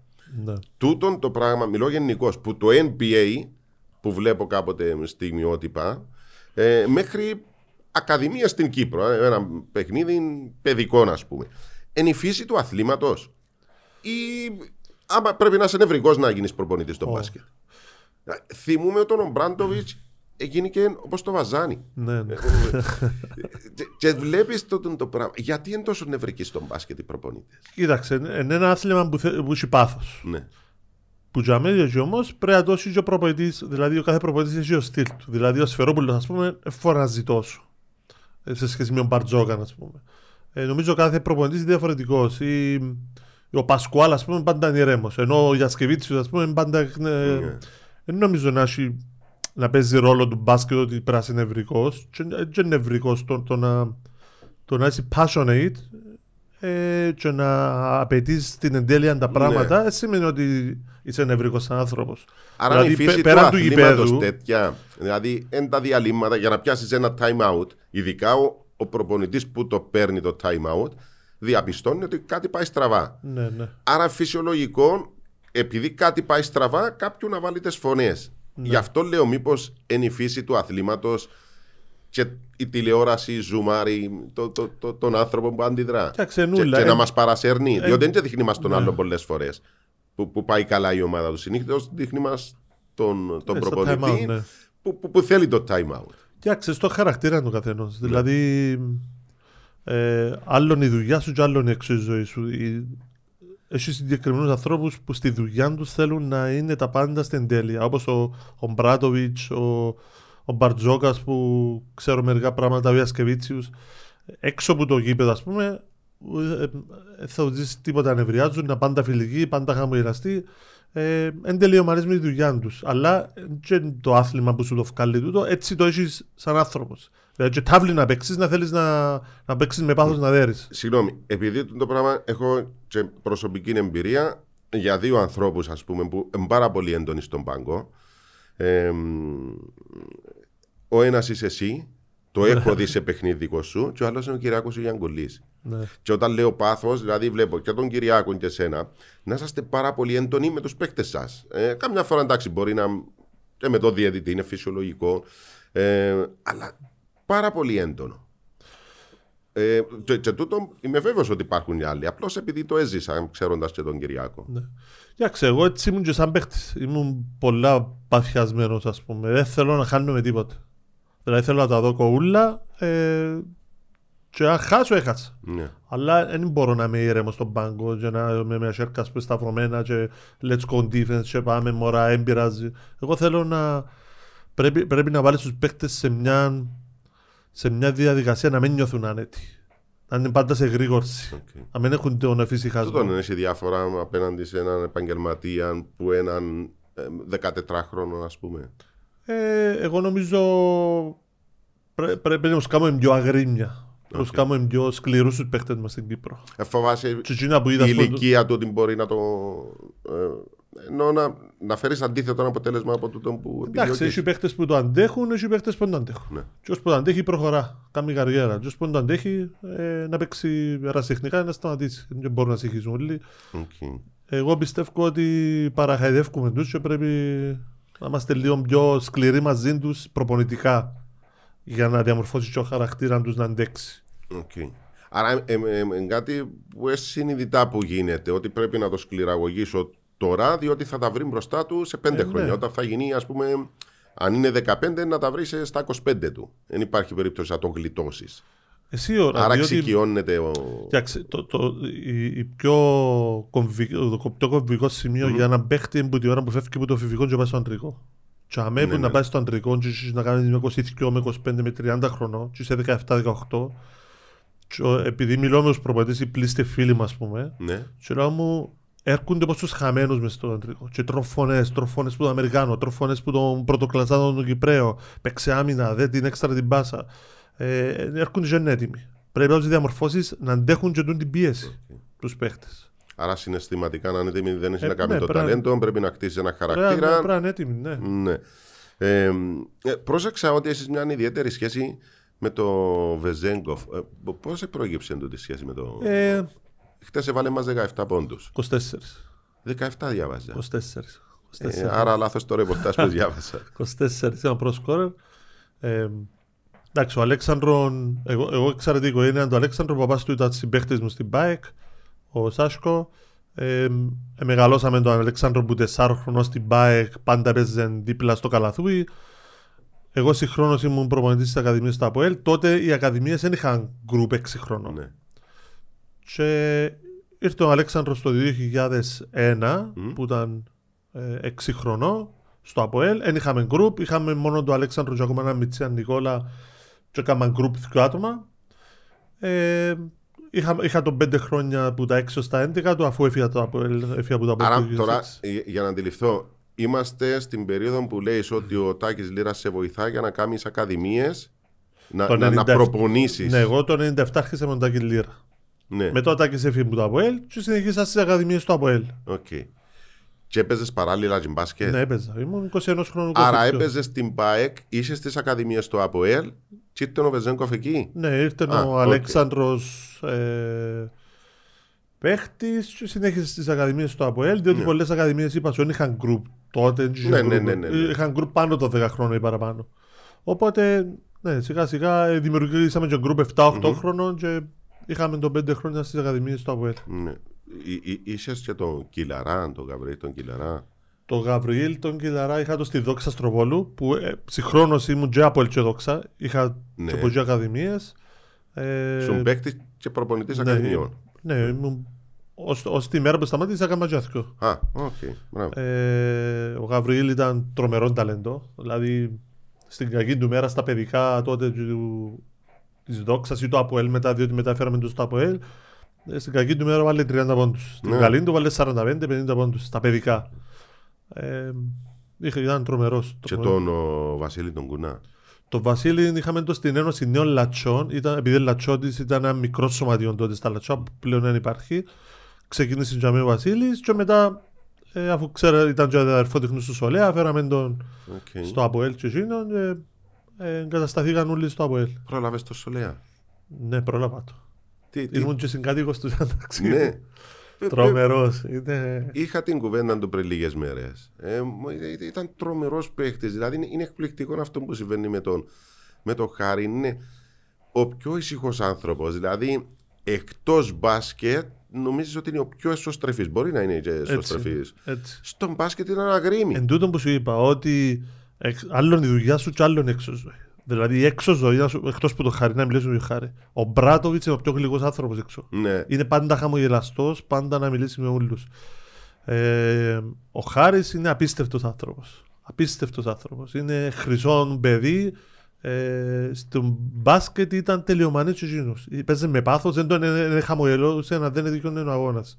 Έξω είναι να σε πειράξει, να γελάσετε όλη την ώρα, να φάτε, να πείτε. Είναι... Και επειδή τον έζησα και ως αντίπαλος οπαδός μου στην κερκίδα του Αχιλέα, αισθάνομαι ότι ο Χάρης ήταν ένας από τους πλέον αδικημένους ποδοσφαιριστές, καλαθοσφαιριστές, διότι ενώ αντιμετωπίζεις το ΑΠΟΕΛ, σε όλες τις κερκίδες έτρωγε το βρυσίδι ο Χάρης ο Σουλέας. Δηλαδή είσαι 10 παίκτες ο ΑΠΟΕΛ και ο στόχος της εξτράσης στο Χάρη. Και ήταν εντυπωσιακό το πράγμα να μπορείς να αντιμετωπίσεις κάθε φορά μια αντίπαλη εξέδρα να σε βρίζει και εσύ είσαι σουτέρ. Ναι, ναι. Πρέπει να τρέξεις. Διότι ήταν από τους κορυφαίους του ΑΠΟΕΛ, ήταν βασικός παίκτης, ας πούμε. Και πρέπει να το αντέξεις και τούτο. Ναι, ναι. Και μου έκανε τρομερή εντύπωση πόσο καλός ήταν. Εντάξει, ήταν αστέρι, σήμερα παραμένει από τους κορυφαίους. Σίγουρα, συνήθως οι καλύτεροι παίκτες έχουν και τους παραπάνω αρνητική δημοτικότητα από τους. Ναι, ναι, ναι. Συγχρόνως και δημοτικότητα. Δηλαδή δεν είναι μόνο αρνητική, ναι, αλλά πιο δημοφιλής. Εκτίμηση, διότι συνήθως στοχεύεις στον καλό. Δηλαδή, εγώ δεν θα πάω να στοχεύσω τον Μπαγκίτη, ρε παιδί. Ναι, ναι. Να στοχεύσω στο Σπανούλη, ακριβώς. Να στοχεύσω στον Διαμαντίδη, να στοχεύσω. Εκτός αν κάποιος τατσίζει τέλος πάντων, μπορεί να το ταγώσεις. Αλλά συνήθως στοχεύεις τον καλό. Ναι. Και είναι πολύ δύσκολο να το αντιμετωπίσεις. Δύσκολο, και εντάξει. Πάνω κάτω ξέρασες ότι ο Χάρης εκνευρίζεται μες στον αγώνα. Προσπαθούν να βγάλουν εκτός εαυτόν για να νευριάσει. Mm-hmm. Αλλά εντάξει, ήταν σούπερ παίκτης. Τότε, ας πούμε, ήταν 96 και ήταν όλα round player. Έπαιζε που το 1-4, Χάρης. Δεν είχε έτσι παίχτες. Ήταν όπως το Φάνη Χριστοδούλου στην Ελλάδα. Ο Βασίλης ο Κούνας είναι καλύτερος του. Διαφορετικό μπάσκετ. Δηλαδή τότε δεν είχε pick and roll. Τότε που ήταν ο Χάρης. Έπαιζαν pick and roll. Ο Βασίλης για μένα ήταν master του pick and roll όταν έπαιζε. Ήταν απίστευτα κεφαλικός παίχτης. Για μένα οι πιο καλύτεροι παίχτες στο pick and roll. Οι καλύτεροι τρεις παίχτες που περάσαν στην Κύπρο ήταν ο Βασίλης ο Γούνας, ο Ιάκωβος ο Παντελή και ο Άρης ο Κορονίδης. Τούτοι πας στο pick and roll είναι. Γι' αυτόν παίζουν σε τόσοι. Έχουν φτάσει τουλάχιστον μέχρι αυτήν την ηλικία. Δηλαδή είναι σχεδόν στα 40. Επειδή παίζουν κεφαλικό μπάσκετ. Δηλαδή ξέρουν πότε να ξεκουραστούν στο παιχνίδι, ξέρουν πότε να πιάνουν την επίθεση, ξέρουν πότε να βγάλουν μπάσα. Αδωνή, πώς έπρογεψε η δημιουργία της Ακαδημίας, τη δική σου, η Γκούντουριτς? Εντάξει, εγώ έφυγα το 2006 που το ΑΠΟΕΛ, αφού πήγα μετά στον Όλυμπο σε κάτι ακαδημίες, πάντα ήθελα να κάνω τη ακαδημία. Επαρότρινε με, πίστευκα στον εαυτό μου, αλλά επαρότρινε με μια φίλη μου τότε που συνεργαζόμαστε στο ΑΠΟΕΛ. Και λέω μου, ρε, μπορείς να κάνεις δική σου ακαδημία, είσαι πάρα πολύ καλός. Σκέφτομαι το και μετά που πήγα στο Όλυμπο είπα ότι εμπίστευκο ότι ήμουν έτοιμος να την κάνω, ήθελα να την κάνω. Ναι. Διότι πολλά πράγματα ήθελα να κάνω στο ΑΠΟΕΛ, αλλά πρέπει να περάσουν που συμβούλιο, να τα εγκρίνουν, ενώ ήθελα να τα κάνω άμεσα, τουρνουά ας πούμε. Και είπα θα κάνω τη δική μου ακαδημία, να κάνω ό,τι πιστεύω εγώ. Και το 2009 έκανα την ακαδημία. Okay. Γιατί Youth Star? Εντάξει, έπρεπε να σκεφτώ έναν όνομα. Ήθελα το όνομα να περιστρέφεται γύρω από τα μωρά. Οπότε Youth Stars σημαίνει νεαρά αστέρια. Ήθελα να έχει έφαση μπας στα μωρά. Σκέφτομαι να το κάνω ελληνικό ή αγγλικό. Πήγα στο αγγλικό διότι ήθελα να ακούνε και international μωρά που ζουν στην Κύπρο και δουλεύουν οι γονείς τους. Ήταν η πρώτη ακαδημία με ξένο όνομα, National, πάντα όλα τα ελληνικά. Και το χρώμα προκύψε, δεν ήθελα κάτι το χρώμα να έχει σε σχέση με τις παραδοσιακές ομάδες της Λευκοσίας που ομόνια από ναι, οπότε ήθελα έναν ουδέτερο χρώμα. Γι' αυτόν το ασπρό μαυρό. Ναι. Μπλε άσπρο είχε πολλές ομάδες. Ναι. Ήταν Αχιλέας, ήταν η Δόξα, η Ενάδ. Ναι. Οπότε είπα να πάω κάτι στο μαύρο άσπρο. Μόνος σου το αποφάσισες ή ερώτησες διάφορους μέχρι να καταλήξεις? Όχι, μόνος μου. Okay. Ποιος ο σκοπός της Ακαδημίας? Τι θέλεις να κάνεις με την Ακαδημία? Ο σκοπός της Ακαδημίας ένας είναι. Να φκαίνουν παίχτες, φυτόριο, τίποτα άλλο. Δηλαδή, ο στόχος είναι, εκτός που τα μωρά που μπορεί να με συνεχίσουν τον μπάσκετ και να δημοφιλήσουν το χαρακτήρα τους, να μείνουν στον αθλητισμό, να γίνουν φίλοι του μπάσκετ μετά. Ο στόχος όμως των καλών, ας πούμε, των παιχτών είναι να φκαίνουν ταλέντα, να μπαίνουν στις εθνικές ομάδες, να κάνουν καριέρα. Τούτος είναι ο στόχος, φυτόριο. Ευκαλές. Δόξα Θεώ, νομίζω βγάλουμε. Αυτή τη στιγμή έχουμε τρεις παίχτες που παίζουν στην πρώτη κατηγορία. Έχουμε τον Σάμουιλ που πήγε φέτος, τον Σάμουιλ το Θωμά που πήγε στο ΑΠΟΕΛ. Έχουμε τον Νικόλα τον Λουγάν που δώσαμε στην ΑΕΚ. Έχουμε τον Γιώργο τον Κωνσταντίνο τον Ιωσού που πήγε φέτος στην ΕΘΑ. Είχαμε τον Δημήτρη τον Μπάρπα, ένα μωρό μου την Ελλάδα που ήταν στρατιωτικός ο παπάς του και τώρα παίζει στην Εθνική Ελλάδα ως 3-3. Α, το παιδί μου που είχα γνωρίσει. Ναι. Που ήταν το 2002, 20 χρόνων τώρα. Δημήτρης παίζει στην Εθνική Ελλάδος. Okay. Αυτόν τι σημαίνει τώρα? Ότι αν δεις έναν ταλαντούχο σε μια ομάδα στην K16, ναι, θα τον προπονήσεις διαφορετικά, θα τον πιέσεις διαφορετικά, θα τον μιλήσεις διαφορετικά, ασχέτως αν οι υπόλοιποι δεν είναι της κλάσης του, για να μπορέσεις να τον αναδείξεις. Ναι. Ενώ συμπεριφέρεσαι διαφορετικά μόλις δεις έναν ταλαντούχο, λες αυτός είναι το επόμενο μου project. Ναι, έτσι τους θεωρώ και εγώ έτσι τους θεωρώ σαν project. Ναι. Δηλαδή δεν το θεωρώ που την K16, θεωρώ το που την K12. Ναι, το φέρω ως παράδειγμα. Αν δω έναν μωρό ότι θεωρώ μπροστά ότι το έχει ας πούμε, να μιλήσω στους γονείς του. Okay. Για να έχουμε support από τους γονείς ότι κοιτάξτε, πιστεύω το μωρό σας έχει το να κάνει κάτι. Να το δοκιμάσουμε. Θέλω να τον πιέζουμε τον πάρα πολλά και σε ατομικές προπονήσεις. Και θέλουμε τη στήριξη σας ότι να είμαστε συνοδοιπόροι σε τούτο, να πάει και σε camps, τα καλοκαίρια να κάνουμε έξτρα. Οπότε σε γνώση το γονιό. Okay. Και τότε του Δημήτρου, ας πούμε, το Δημήτρη όταν έφυγε ο παπατέρας τους και πήγαινε στην Ελλάδα, επίστευκο ότι μπορούσα από αυτά υψηλά. Εδώ γράψα και ένα γράμμα. Θυμάμαι, εγώ δώσεις να χτίσεις στο Facebook.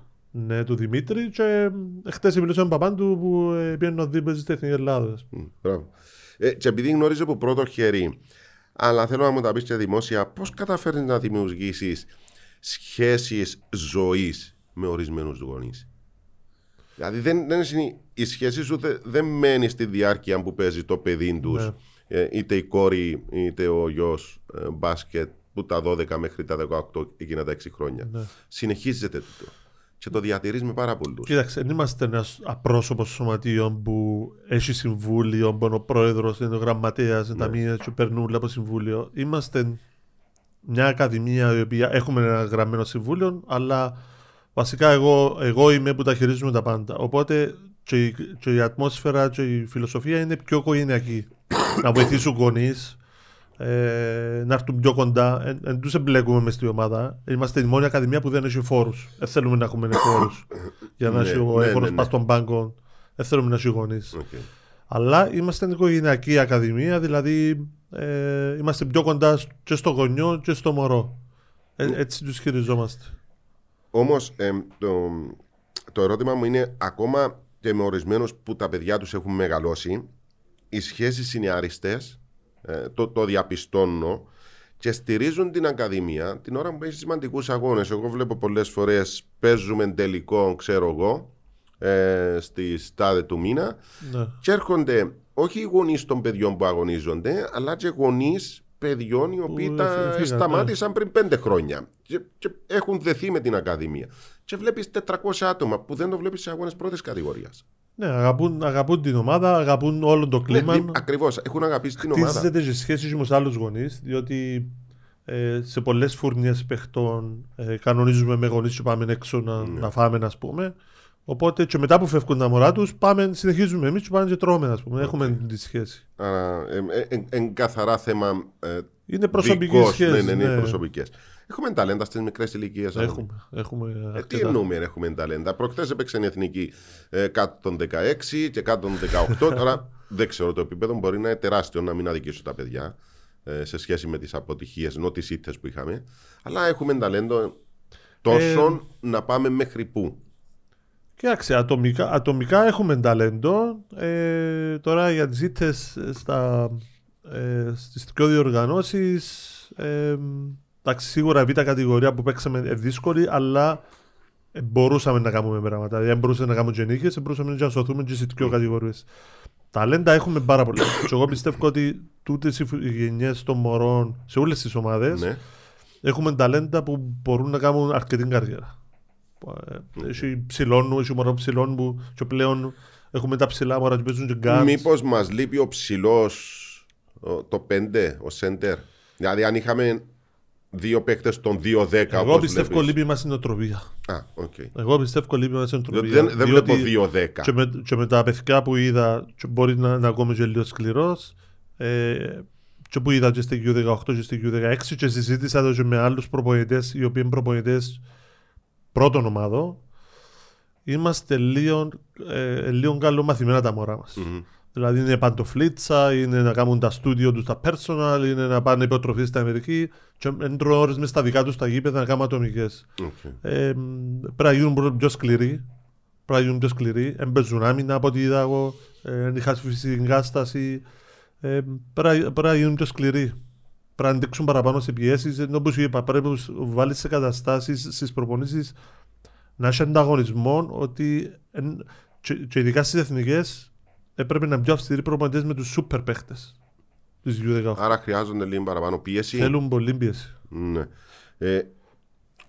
Τούτα που μου λες φαντάζομαι αναφέρεσαι στους άντρες, διότι πώς εξηγείς το γεγονός το γυναικείο μπάσκετ έχει τόσες λίγες ομάδες, αλλά έχουμε τόσο καλές καλαθοσφαιρίστριες που αγωνίζονται σε ομάδες του εξωτερικού. Εντάξει, πάντα στο γυναικείο πιστεύω πιο εύκολο να παίξεις, πιο ψηλό το επίπεδο το αντρικό. Δηλαδή έχουμε 3-4 κορίτσια, νομίζω είναι η Μπέτια Καθιώτη, είναι η Πάγκαλος που παίζει στο εξωτερικό, είναι η Σταύρη Αγώνιαλη. Στο μπάσκετ είναι πιο δύσκολο να πάεις να παίξει στην πρώτη κατηγορία στην Ελλάδος. Ενώ οι τούτες οι κορίτσες μπορούν να παίξουν και Α1 Ελλάδος. Και τούτον τι σημαίνει, πιο εύκολο, πιο χαμηλό το επίπεδο, ας πούμε, σε σχέση πάντα με το αντρικό, το γυναικείο της Ισπανίας, το γυναικείο της Ιταλίας. Οπότε πιο εύκολα θα πάει μια κοπέλα και στο τέλος θα τη βοηθήσει να αναπτυχθεί καλύτερα. Σε τούτες χώρες δεν έπιαν καμιά Κυπραία. Δηλαδή να πάει στην Ισπανία, στην Ιταλία. Έπιαν στη Ρουμανία, έπιαν... Δεν είχαμε στην Ισπανία. Όχι, ήταν Χριστινάκη που είναι Εθνικής Ελλάδος. Η Ελεάνα είναι της Εθνικής Ελλάδος. Είναι Κύπρια μεν, αλλά... Ναι. Η φασούλα, ας πούμε, η κορή του Παναγιώτη, είναι άλλων επίπεδων. Αλλά το ότι πάνε στο εξωτερικό κτίζουν mentality. Σίγουρα κτίζουν. Είδαμε το και τώρα στην εθνική. Δηλαδή η Μπέτια Καθιώτη, ας πούμε, ήρθε με απίστευτη εμπειρία και αυτοεπίθεση. Η Μαρίσα Επάγκαλος. Η Έλενα που σπουδάζει στην Αμερική, την Πυλακούτα. Θέλω επίσης να μου πεις, να δημιουργήσεις τμήμα γυναικών η Ακαδημία. Προσπαθούμε, είμαστε σε σκέψεις. Δύσκολο να βρούμε κορίτσια όμως. Δύσκολο να βρούμε κορίτσια, δηλαδή έχουμε 5-6 κορίτσια αυτή τη στιγμή. Θέλουμε ακόμα 4-5 να χτίσουν μια ομάδα. Πρέπει να βοηθήσουν και οι ίδιες οι κορούες, δηλαδή για να κρατηθεί το γυναικείο. Είμαστε σε επαφή με κάποιες, μιλούμε. Εντυπώροι που πρέπει πάλι να βρούμε οικονομικούς πόρους, sponsors, ξέρω εγώ. Προσπαθούμε. Εάν τις επόμενες δύο εβδομάδες βρούμε τα πράγματα, νομίζω να τα βαρετήσουμε. Συγγνώμη, επειδή διάβαζα ότι η ΑΕΛ θα αναστείλει το γυναικείο τμήμα τούτον, και μπαίνεις εσύ ως υπεύθυνος της Ακαδημίας να δημιουργήσεις γυναικείο τμήμα. Είναι αντίφαση, υπάρχει μια αντίφαση. Ο ένας λέει θα το κλείσω διότι δεν υπάρχουν ομάδες. Εσύ λες εγώ θα δημιουργήσω γυναικεία ομάδα. Εντάξει. Εγώ προσπαθώ να βοηθήσω το γυναικείο. Ούτε με αμυστοιχίζει να μην κάνω γυναικείο. Προφανώς. Δηλαδή, εγώ με τα κορίτσια μου παίζω στο U18. Μετά να πάω για σπουδές. Προσπαθώ και εγώ να βοηθήσω το πράγμα. Πιστεύω ότι η ΑΕΛ πρέπει να. Με τεράστιο σωματείο, πιστεύω πρέπει να ανακαλέσει και να κάτσουν να σκεφτούν λίγο πιο σοβαρά και να μείνουν στην διοργάνωση. Ήδη ο Ζήνωνας ανέστηλε το που είχε πέρσι γυναικείο, ήταν 6 και μείναν 5 χωρίς το Ζήνονα. Οπότε γι' αυτόν, αν με αφήνει η άλλη να μείνουν 4. Okay. Γι' αυτόν είπα να βοηθήσω εγώ, αλλά εν τω που σου είπα πρέπει να βοηθήσουν και ίδια τα κορίτσια να έρθουν να κάνουμε και εμείς μια ομάδα. Αγιώς θα κάνουμε ούτε εμείς. Το πρόβλημα στην περίπτωση των κοριτσιών είναι ότι επειδή δεν έχουν το στρατό φεύγουν απευθείας για σπουδές, οπότε μέχρι τα 18 μπορείς να βρεις πιο εύκολα και μετά δυσκολεύκεσαι. Ναι, δεν υπάρχουν ούτε πολλές. Δεν έχουν κίνητρο, από ό,τι μιλήσαμε με μερικές, δεν έχουν κίνητρο. Και ρώτησα τι είναι το κίνητρο για σας. Το να λέει μου να πτάσουν και εμείς λεφτά. Θέλουν λεφτά ούλες. Okay. Οπότε... Να αξίζει τον κόπο, ρε παιδί. Ναι, δεν θέλει να γίνει εκατομμυριούχος κάποιος. Ναι, θέλει τουλάχιστον 150-200 ευρώ. Άμα για τέτοια λεφτά. Ναι, ναι, και πάλι και για τούτα πρέπει να βρουν εμπόρους. Αν δεν βρουν εμπόρους. Κατάλαβα. Κατά καιρούς καταφέρεσαι δημόσια εναντίον αποφάσεων ή μη κάποιων ενεργειών της Ομοσπονδίας.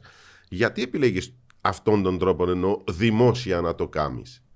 Γιατί αν πας στην Ομοσπονδία να το λύσεις και έχεις αυτή την τάση στο Facebook δημόσια? Κοίταξε, να χτυπάς κάτι που δεν σ' αρέσει. Εναντίον της Ομοσπονδίας, στη συγκεκριμένη Ομοσπονδία, εν εκφραστικά δημόσια. Δηλαδή στην προηγούμενη διοίκηση, ναι, τότε που ήταν ο Λουίς Δημητρίου, εκφράστηκα δημόσια, ετιμωρήθηκα πάρα πολλά από τον.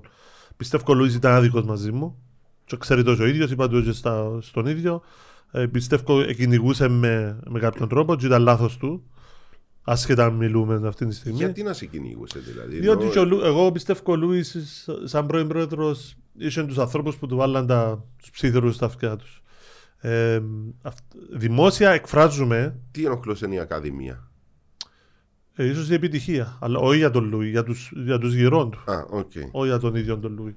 Γι' αυτό πιστεύω ότι ο Λουίς αδίκησε. Και ξέρετε το ο ίδιος, είπα το και στα face to face.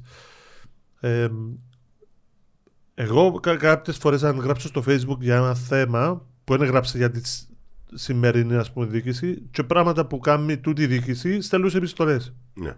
Δηλαδή, αν έχω κάποιον παράπονο για κάποιον παίχτη που είναι καλεστική στην εθνική, ας πούμε, στέλνω επιστολή επίσημη που το ξέρει η Ομοσπονδία. Άρα δεν ισχύει τούτο που είπα τώρα. Απλώς εγώ βλέπω κάποια που είναι δημόσια. Γράφω post που αφορά.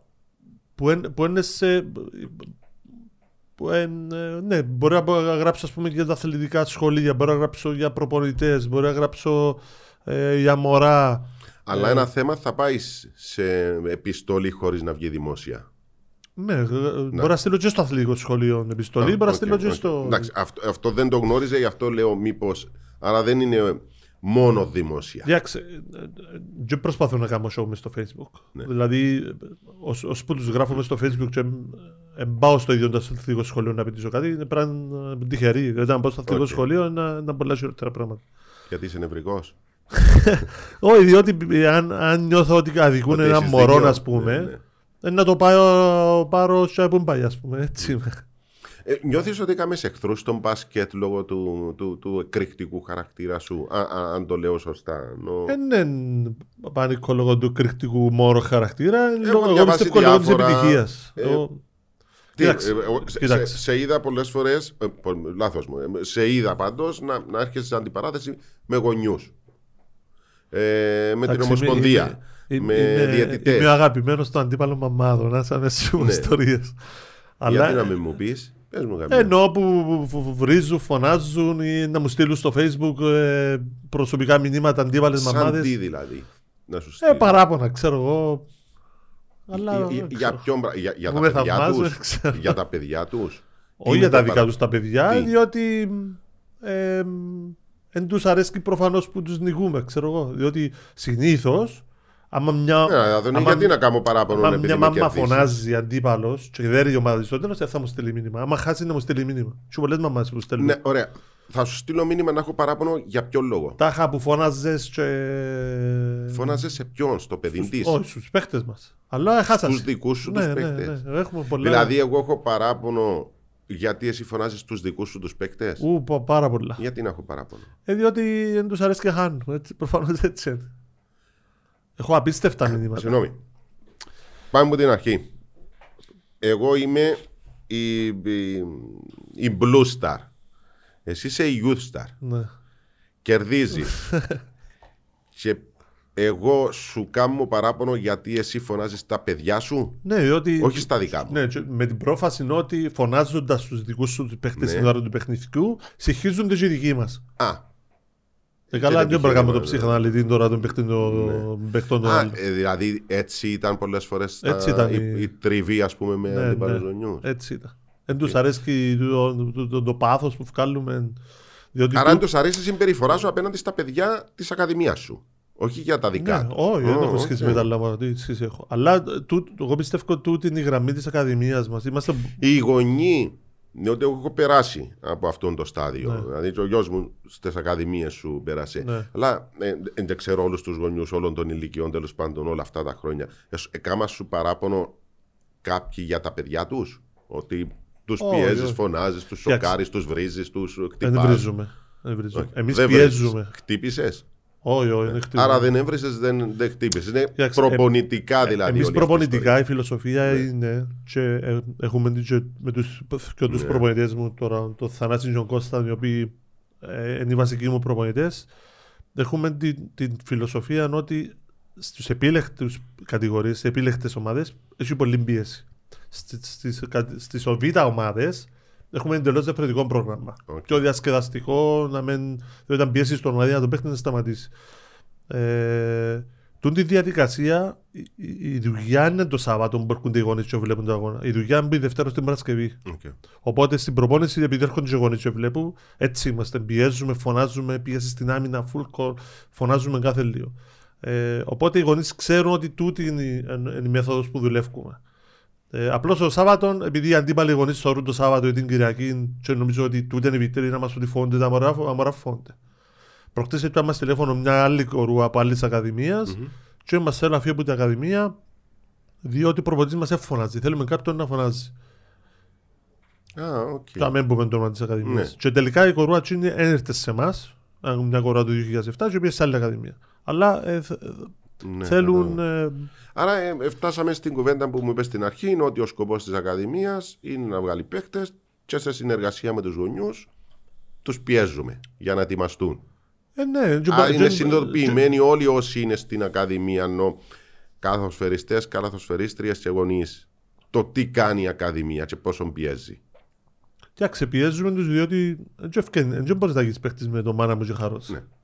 Θέλεις να περάσεις που... μια συμφωνία άτυπη, τέλος πάντων. Ναι, πρέπει να περάσεις κάποιες διαδικασίες και παρόλη την πίεση που τους βάλουμε εμείς προπονητικά, εν τω που σου είπα ότι πας μετά στο αντρικό. Δηλαδή ο Νικόλα τον Λουκά, ας πούμε, σου φέρω ένα πράγμα τον Νικόλα τον Λουκά. Τον Νικόλα τον Λουκά πιέζαμε τον πάρα πολλά. Ο οποίος παίζει στην ΑΕΚ. Παίζαμε τον πάρα πολλά. Δηλαδή έφτασε σε σημείο τότε στα 14 ο Νικόλας να μας πει ψιλοσταματώ. Του είπαμε του ή θα συνεχίσει ή θα σταματήσεις. Και άντεξε ο Νικόλα, εξελίχθηκε. Όταν πήγε στην ΑΕΚ, και ήταν τον προπονητή, τον Νικόλα τον Παδόπουλο, ένας από τους κολλητούς μου φίλους, και ξέσκησε τον Νικόλας πίεση, δηλαδή τούτο που περνούσα στη Youth Stars δεν είναι τίποτε, ας πούμε. Το να ενταχτώ στην αντρική ομάδα και να μαρκάρω το ψηλό του Αμερικανό, να έχω να κάνω με τον Μαντοβάνι, ας πούμε, να δω το ξύλο του Μαντοβάνι, να κλείσω τους χώρους του Ιάκωβου ή του Σιζόπουλου. Έτσι αμέσως άλλη πίεση. Οπότε προσπαθείς να τους ετοιμάσεις τους χαρακτήρες τους. Τους χαρακτήρες και τεχνικά και σε ούλα. Τούτος είναι ο στόχος. Ο στόχος είναι φυτόριο. Πώς αξιολογείς την απόφαση 3-1 στους ξένους φέτος? Εντάξει, δύσκολη απόφαση. Εγώ, αν με ρωτάς εμένα, εγώ προτιμούσα να τα δύο ξένοι. Εγώ προτιμώ να τα δύο ξένοι. Η προσοχή μου απόψη. Ναι. Διότι το μπάσκετ, ας πούμε, είναι όπως τον πιλότο. Όσες παραπάνω ώρες είσαι στον αέρα, ο πιλότος, τόσο πιο έμπειρος γίνεται. Πιλοτάρεις ένα αεροπλάνο. Και στο μπάσκετ έχουν να κάνουν με τις προσπάθειες που πιάνει ο κάθε παίχτης. Δηλαδή, εάν ένα παιχνίδι είναι 90 με 100 possessions, κατοχές, τις 65-70 πιάνουν τις ξένοι. Οπότε τις 30 κατοχές, αν μείνουν, είναι πρωτοκλασσάδικοι πρέοι. Οπότε, και που γίνουν τις 30, πόσα να βάλουν. Γι' αυτό οι Κύπροι βάζουν 8-10, οι Γάλλοι 12-5 πόντους. Ενώ αν ήταν πιο όλοι ξένοι, ήταν να έχεις ένα 50% στα possessions τους Κυπρέους. Εγώ τι τα βλέπω. Έχουν να κάνουν σχέση με τις ευκαιρίες στις κατοχές που πιάνεις για να χτίσεις. Διότι παίζουν οι πλήστοι εθνικοί, σαν ο Κουμής, ας πούμε. Παίζει εθνική μπεντάδα μερικές φορές. Του τα αποέλεπτε ένας που είναι 3 προσπάθειες σε όλη την σαν παιχνίδι. Το λέει στο ότι θα κερδίσω εγώ τον Κύπριο, θα το βελτιώσω τον Κύπριο.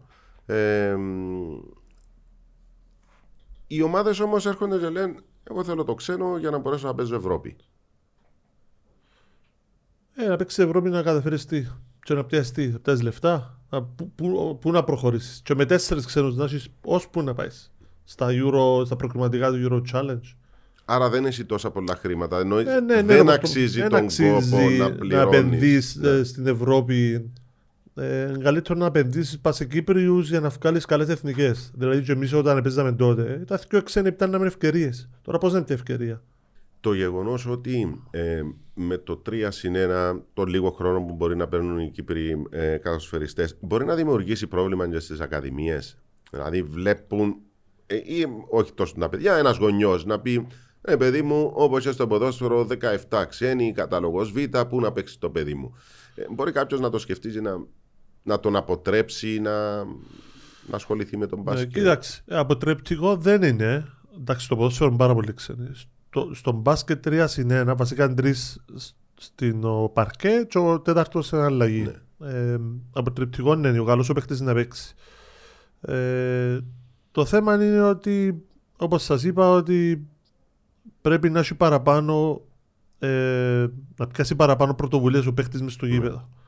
Οπότε δουλεύοντας και πιάνοντας και παραπάνω προσπάθειες, και να είναι αυτοπεποίθηση και κίνητρο για τον ίδιο να συνεχίζει. Δηλαδή το να πίνει πάνω κάτω, ας πούμε, και να ζουτάρει ο Αμερικανός, ας πούμε. Κάπου κουράζει και τον ίδιος τον Κύπρεο. Ναι, τούτον όμως είναι θέμα του ίδιου του παίκτη ή είναι και θέμα λίγο του προπονητή να μοιράσει, ας πούμε, λίγο τον χρόνο. Δώσ' του ρε παιδί μου. Εγώ βλέπω τον βλέπω, τον ξέρω τον παίκτη μου στις προπονήσεις. Άρα το να μου πάρεις εσύ το 90% των προσπαθειών, ως ξένος τέλος πάντων, θα ήταν και ένα θέμα του προπονητή να το μοιράσει το παιχνίδι του. Σίγουρα, αλλά να σου πω ένα παράδειγμα, ας πούμε.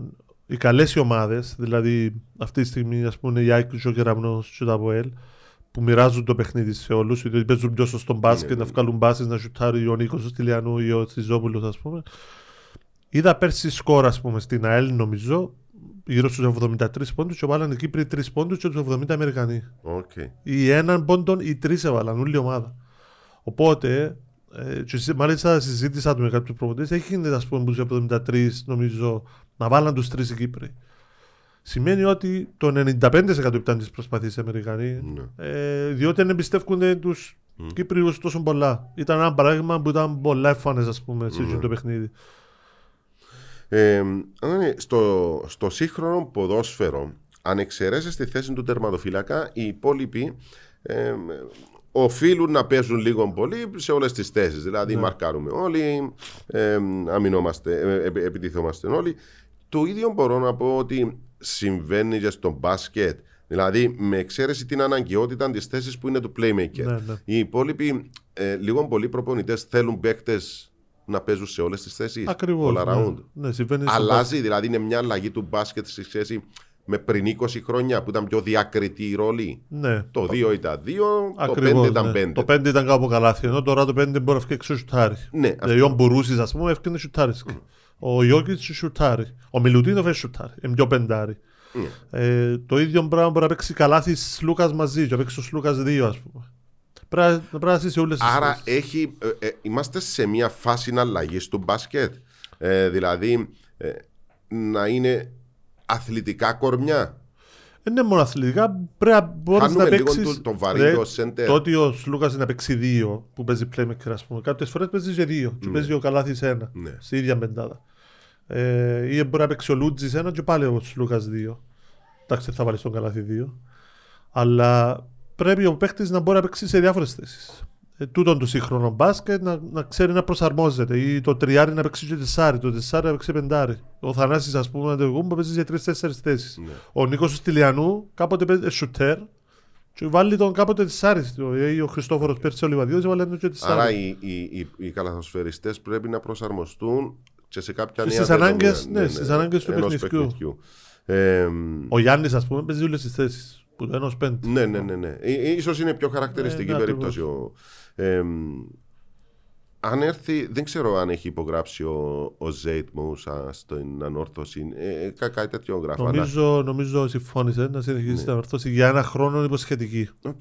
Αλλάζει την κατάσταση στο μπάσκετ, διότι ξέραμε κεραυνών από ΕΛ, ψάχναμε την τέταρτη ομάδα, ίσως να είναι η τέταρτη, χωρίς να έχουμε ιδέα τώρα τι κάνουν οι υπόλοιποι. Ναι. Εντάξει, πιστεύω η τέταρτη ομάδα πάλι ένα. Πιστεύω ότι να έχει ανταγωνισμό Απόλλωνας, Ανόρθωση, Παραλίμνη, τούτες οι τρεις ομάδες πιστεύω. Η ΑΕΛ όχι. Η ΑΕΛ νομίζω θέλει παραπάνω έμψυχων Κύπριων υλικών. Άρα έχουμε Ανόρθωση, Απόλλωνα, Ένωση. Ναι, που κάμαν, ας πούμε, που είναι παραδοσιακά ζωαμέ, ας πούμε, οι δύο ομάδες τουλάχιστον. Η Ανόρθωση με τούτη προσθήκη σίγουρα δυναμώνει ο Ζέιτ. Ο Ζέιτ ήταν πάρα πολύ καλός παίχτης. Ήρθε ένα χρόνο υποσχετική, διότι περιμένει να του βγάλουν ελληνικό διαβατήριο προφανώς. Για να μπορεί να συνεχίσει την καριέρα τους ως Έλληνας παίχτης στην Ελλάδα. Ναι. Ως τότε, μόνος ήσαν ξένος μπορούσε να παίξει στην Ελλάδα, ήσαν Κύπριος. Οπότε έπιανε την ευκαιρία να παίξει ένα χρόνο σαν Κύπριος εδώ. Okay. Είναι σύν, έτσι, να έχεις καλούς θεωριστές. Ειδικά με την εμπειρία του Ζέιτ που είναι Ολυμπιακός. Ναι.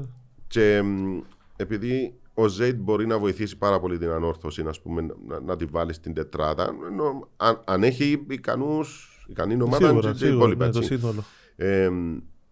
η παρουσία Σούμποτη στο ΑΠΟΕΛ, ένας άνθρωπος τώρα που δεν χρειάζεται να πούμε πολλά, αλλά ναι, η σοφία του, η εμπειρία του, η ικανότητα του βοηθά πέραν του ΑΠΟΕΛ και τον μπάσκετ, έτσι, με την άβρα του γύρω-γύρω. Σίγουρα, ο Λευτέρης ο Σούμποτιτς έχει τρομερή εμπειρία, έχει τη δική του ιστορία στον χώρο του μπάσκετ, ψηλού επίπεδου προπονητής. Πιστεύω σίγουρα έχει να βοηθήσει τα ΑΠΟΕΛ παρά να χάσει. Έχουν τον παραπάνω σε εκτίμηση, σε ρισπέχτη παίχτες, ξέρεις. Ναι. Οπότε και με την εμπειρία του να βοηθήσει και ο ίδιος να ανεβάσει επίπεδο του ΑΠΟΕΛ. Μπορούμε να φέρνουμε τέτοιους ανθρώπους στην Κύπρο, ενώ δεν θα είναι ωφέλιμο, παρότι ξέρεις, δεν είναι τόσο ενεργοί, ξέρουμε ότι είναι σε μεγάλη ηλικία, αλλά είμαστε στην Κύπρος. Πρέπει με κάποιον τρόπο να φέρουμε κάποιους να μας βοηθήσουν με την τεχνογνωσία τους. Ναι. Άρα ψάχνουμε τέτοιους ανθρώπους, βοηθούν ή μπορεί με ενδιαφέρει εγώ να πάω να πάρω τα λεφτά μου. Κοιτάξτε, εμπιστεύω ο κάθε προπονητής που έρχεται να έρχεται μόνο για τον λόγο. Σίγουρα θέλει να δείξει έργο. Δηλαδή, και ο Λευτέρης ήρθε μόνο για να κάνει τουρισμό για τα λεφτά, έρχεται να δουλέψει.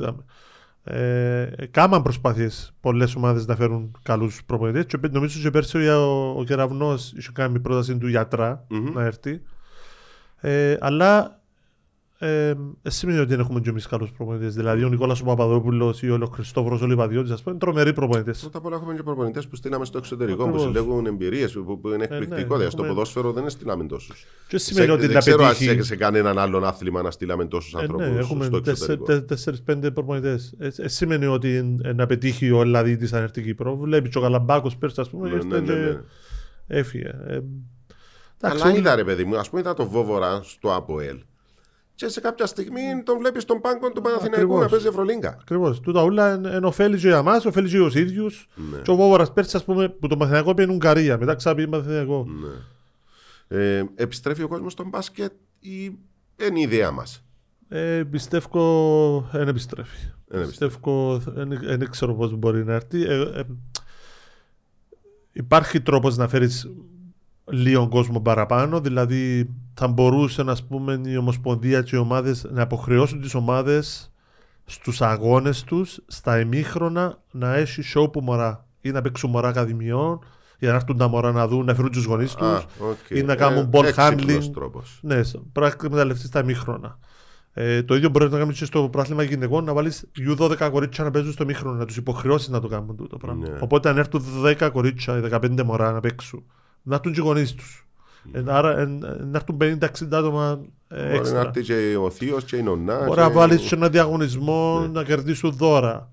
Πρέπει να τραβήσεις τον κόσμο να τους βάλεις κλήρωση με το εισιτήριο δώρων για με Ένα mobile. Άρα κάτι. Χρειάζεται έτσι μια καλύτερη οργάνωση, ιδέα, σκέψη, marketing. Εγώ θυμούμαι τότε στο ΑΠΟΕΛ που είχαμε ένα παιχνίδι με μια τουρκική ομάδα στο Ελευθερία. Εγώ πάντα στο ΑΠΟΕΛ, στο μήχρονο βάλα της Ακαδημίας και έκανα ball handling. Ναι. Νιώθαν καλά τα μωρά που τους έβλεπε ο κόσμος. Έρχονταν οι γονείς τους και κάναμε και μετά παιχνίδι 5 λεπτά, 5-5 διπλό, ώσπου να μπουν οι παίκτες μετά στο μήχρονο να κάνουν. Οπότε φέρνεις κόσμο. Έχει ιδέες που. Που μπορείς να τραβήσεις τον κόσμο. Ναι. Η Ελλάδα να πάρει το ευρωπαϊκό. Πιστεύω να. Άλλο το τι θέλεις. Καλαθοσφαιρικά, προπονητικά. Να το πάρει, ναι. Να το πάρει επειδή να πάω στο Βερολίνο και να μην σου αφήνω. Οκ. Καλά να περάσεις. Καλά να περάσεις. Άδωνη μου, σε ευχαριστώ πάρα πολύ. Και εγώ ευχαριστώ. Να είσαι καλά.